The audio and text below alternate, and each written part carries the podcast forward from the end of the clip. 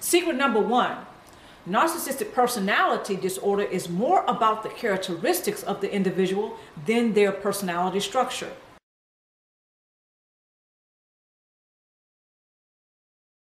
Narcissists have a personality disorder which reflects a person who has a lot of character flaws. Okay, so we all have character flaws. We all make mistakes. We all have some sort of failures, right?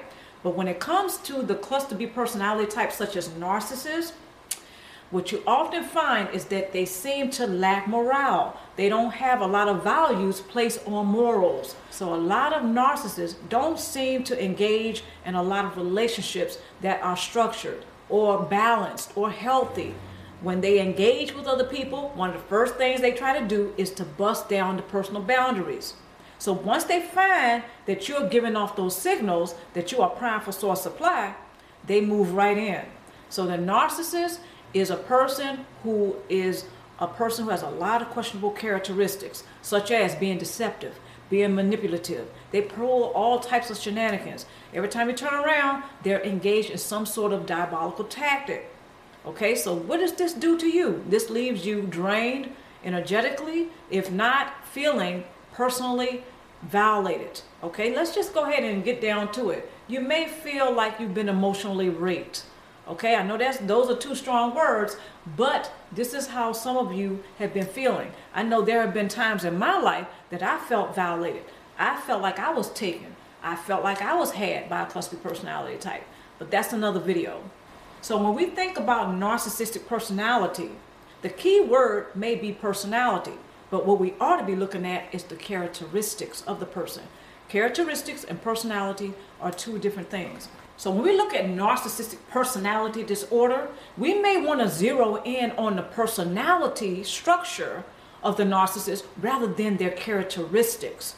Okay, so character is built, whereas personality is developed. A person is groomed from childhood to develop a particular personality. So when we look at the narcissist personality, maybe we need to look a little bit more closely at the character of him or her rather than the personality structure. Secret number two narcissists like their target strong with the capacity to have a high tolerance for their shenanigans. So a lot of us already know narcissists are about engaging in diabolical tactics and pulling a lot of shenanigans, all for the narcissistic supply. Narcissists seem to have an addiction of pulling shenanigans and engaging in a lot of diabolical tactics.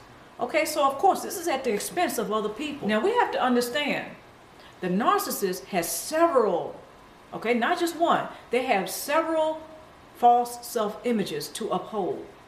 So when this is happening, of course, they're not going to have a problem with using other people as pawns, with abusing other people, all for the narcissistic supply. Cluster personality types such as narcissists, very often you will find that they lack morals. Okay, in other words, they're pulling all types of shenanigans and they're engaging in those diabolical tactics because they're not very conscious about how the other person is feeling, what they're thinking. They're, they're not, not, conscious, conscious to it because they have disengaged. The reason why narcissists and cluster personalities are so easily disengaged is because they have already detached from themselves. So if they have detached from themselves, they're not going to be interested in connecting with you or anyone else. Therefore, they lack empathy, and that also makes it a lot easier to demonize other people as well as disassociate, you know, detach from people, disengage, not really care about what they think and feel when they pull these shenanigans, when they're engaged in these diabolical tactics. Narcissists are like energy vampires. Okay, so when they're operating in this way, they're not going to be very conscious about the person that they're sucking the energy from.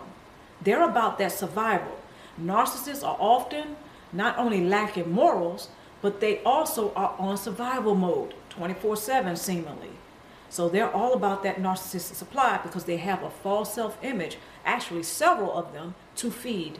This is what's going to help them survive and thrive. So when narcissists eat the flesh of others as well as drinking their tears, this also gives them more energy to move on to other targets Okay, so th- this is what's keeping them surviving and thriving. Narcissists and cluster personalities are often not conscious about other people because he or she, even though they're addicted to people, they have already detached from themselves. So they're not going to be very interested in connecting with you on a deep level. They like their target strong because it's more to feed from. Think about the last time you were hungry. Did you want an appetizer or did you want the full meal? Think okay, secret number three.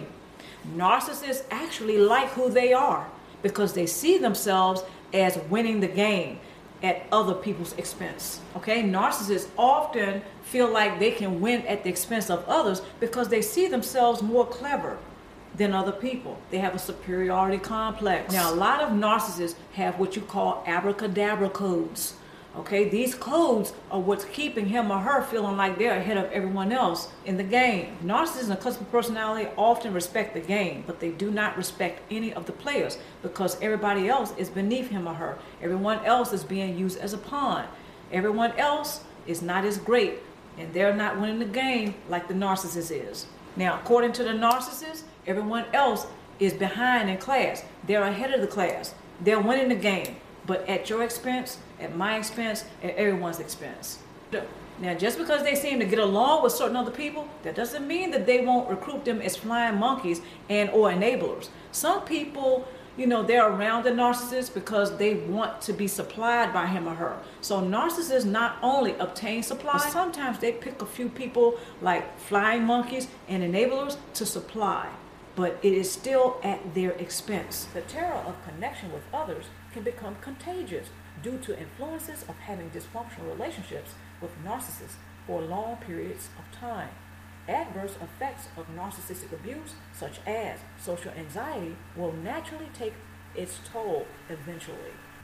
It is natural to respond naturally to something that is unnatural. The thing that some of us have experienced are the unnatural aspects of having the dysfunctional relationship with the narcissist and or cluster personality type. Once again, that is what's unnatural. When one adopts the coping mechanism of social anxiety, it is very understandable considering the circumstances, which is they are having a dysfunctional relationship with a cluster personality type, such as a narcissist. If this is a parent, this is very unnatural. The dysfunctional relationship with cluster personality types are unnatural.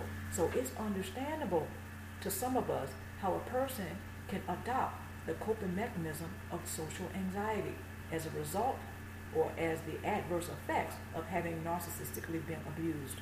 The terror of connection can become contagious. Let's not forget, cluster personality types, such as narcissists, they often project their stuff onto other people. That means their fears, that means their jealousy. That means whatever else he or she may be feeling, such as contempt or hatred for others. That can be contagious. The terror of connection is a result of having a dysfunctional relationship with narcissists for a long period of time. What is interwoven in that terror of connection is the coping mechanism of social anxiety. What's one aspect of a social anxiety? Terror of connection with other people. Narcissists and cluster personality types, they can project that fear onto other people. Narcissists and cluster personality types often function from a place of fear, yet they come off like they're fearless. And it's often under the guise of being a bully. When they force their feelings and thoughts and actions onto others, this is somewhat like an emotional rape. This is almost like an emotional violation. So it is only understandable that a person, as a result, may adopt the coping mechanism of social anxiety, therefore having a terror or a fear of connecting deeply with others. So as you can see, it can be quite contagious. So as you can see, a terror of connection can become quite contagious due to having influences of having narcissists in a person's life for a long period of time. Next point. Narcissists are notorious for projecting their fears, hatred, jealousy, and distrust upon others around him or her. It is not so far fetched to see how these emotions of the narcissist can influence and affect others. Next point the clamor of narcissistic rage is often a large part of their crazy making. Whenever the mask of the narcissist slips off, he or she often claims narcissistic injury, therefore providing him or her the excuse to narcissistically rage. Cluster B personality types such as narcissists, they often seem to be on edge, you know, itching for the fight, goading you into an argument. And I know to some of you, this sounds very familiar. Now, I've experienced this myself. The clamor of narcissistic rage is often a large part of their crazy making. This is designed to knock you off balance, to have you confused.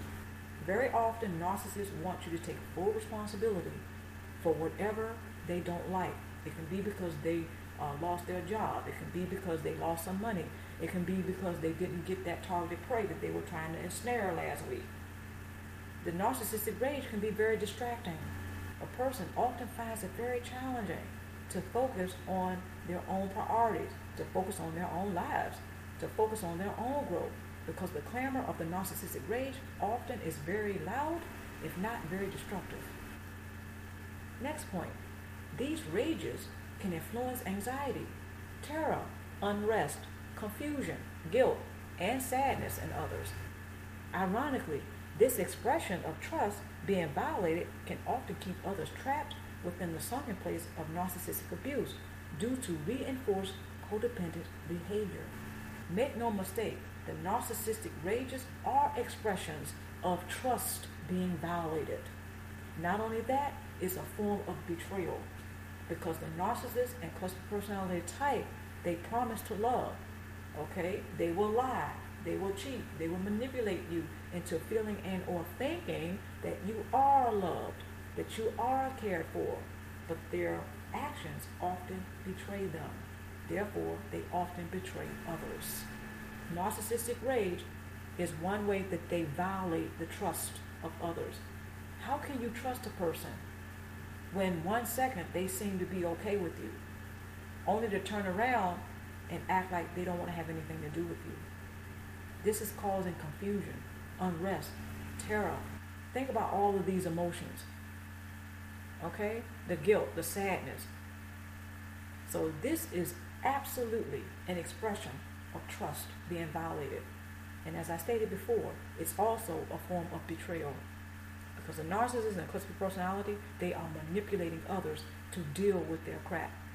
They're manipulating others to stay trapped in a dysfunctional and toxic relationship with him or her, all because they can't stand to be alone, all because they don't want to deal with their stuff, all because they can't deal with themselves. In a sense, narcissists keep other people hostage within a sunken place of a very toxic and dysfunctional relationship with him or her, all the while terrorizing him or her. When the codependent behavior is reinforced, it is often because others feel the guilt. They feel the sadness, if not shame, when narcissists start to rage. They start to feel like it's their fault. Somehow they made the narcissist this way. Therefore, you have the reinforced codependent behavior. Reinforced codependent behavior is all the narcissist needs in order to start a vicious cycle of idealization, discard, pardon me, devaluation onto the discard. It's a very vicious cycle.